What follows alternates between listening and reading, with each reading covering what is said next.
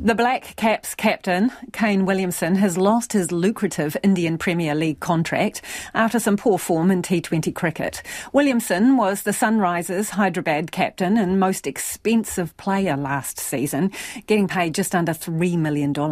Speaking in Wellington today, Williamson said he was told a couple of days ago he was being let go, but still wants to be part of T20 competitions. There's a lot of competitions um, around the world, and the IPL is certainly an amazing comp to be a part of. And and um, you know you see players play for different teams all the time. You know there's always a, a lot of options and a, and a, lot of cricket. So for me, I, I love playing all formats.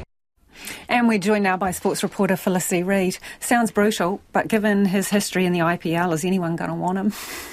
has had eight years with the Sunrisers Hyderabad. So they picked him up quite cheaply back in 2015. Well, relatively cheaply, less than that nearly $3 million. And over that time that he's been with the team, the money that he's been getting has been increasing, and the pressure on him as an overseas player has been increasing as well.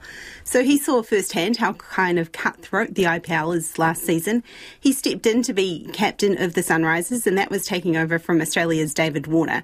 So Warner's form had been a bit bad in itself, and the team were five wins from, no, five losses, sorry, from six games. So they were struggling in the competition is they wanted to bring in Williamson into that sort of skipper role to maybe try and rejuvenate the team. That didn't happen. They finished eight out of the 10 IPL teams. So that's, I guess, given a lot of the reason as to why these decisions are being made now. They are wanting to get back into the top of this IPL competition. It's quite a tough competition.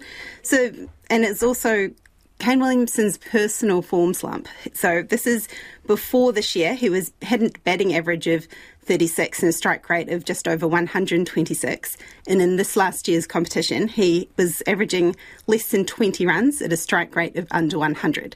So that's not particularly appealing to those other teams. I wonder what that does to your price then. If you're getting paid just under 3 million, I wonder, you know, every run you you drop or, or down in your average, how much does that take off the bill? It's going to be interesting. So he's going to go into that player auction, and so he is going to have to take a pay cut. There's a player auction next month, which will allow any of the other nine teams to pick him up, or the Sunrisers could get, get a cheap bargain, get him back, buy him back again at a lot less than that $3 million.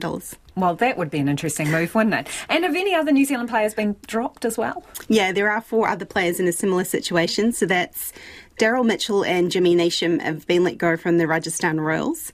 The Delhi Capitals have dropped Tim Seifert. The Chennai Super Kings have released Adam Milne. But there are still seven New Zealanders in that competition, including two that we talked about yesterday. So Trent Boult is with the Rajasthan Royals and Finn Allen with the Royal Challengers Bangalore. Okay, let's move on to basketball. What's the big announcement today? So, uh, Melbourne United Australian basketball forward Isaac Humphries has told his teammates this morning that he is gay. It was the significance of the announcement it is that he's the only openly gay male professional basketball player in a top competition in the world. So that's currently playing. There was one other NBA player back in 2013.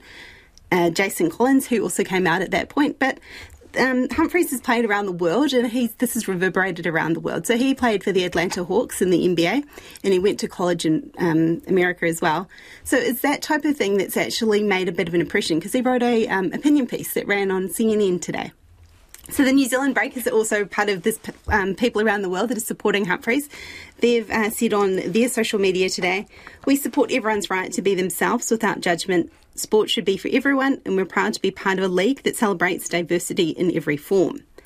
And echoed, I guess, along with that as well, is Melbourne United CEO Nick Troosten has said the club was proud of Humphries and that it was a momentous occasion for the player personally, but also for male sport on a global scale. Pretty cool. Thank you, Felicity. That is Felicity Reid with Sport.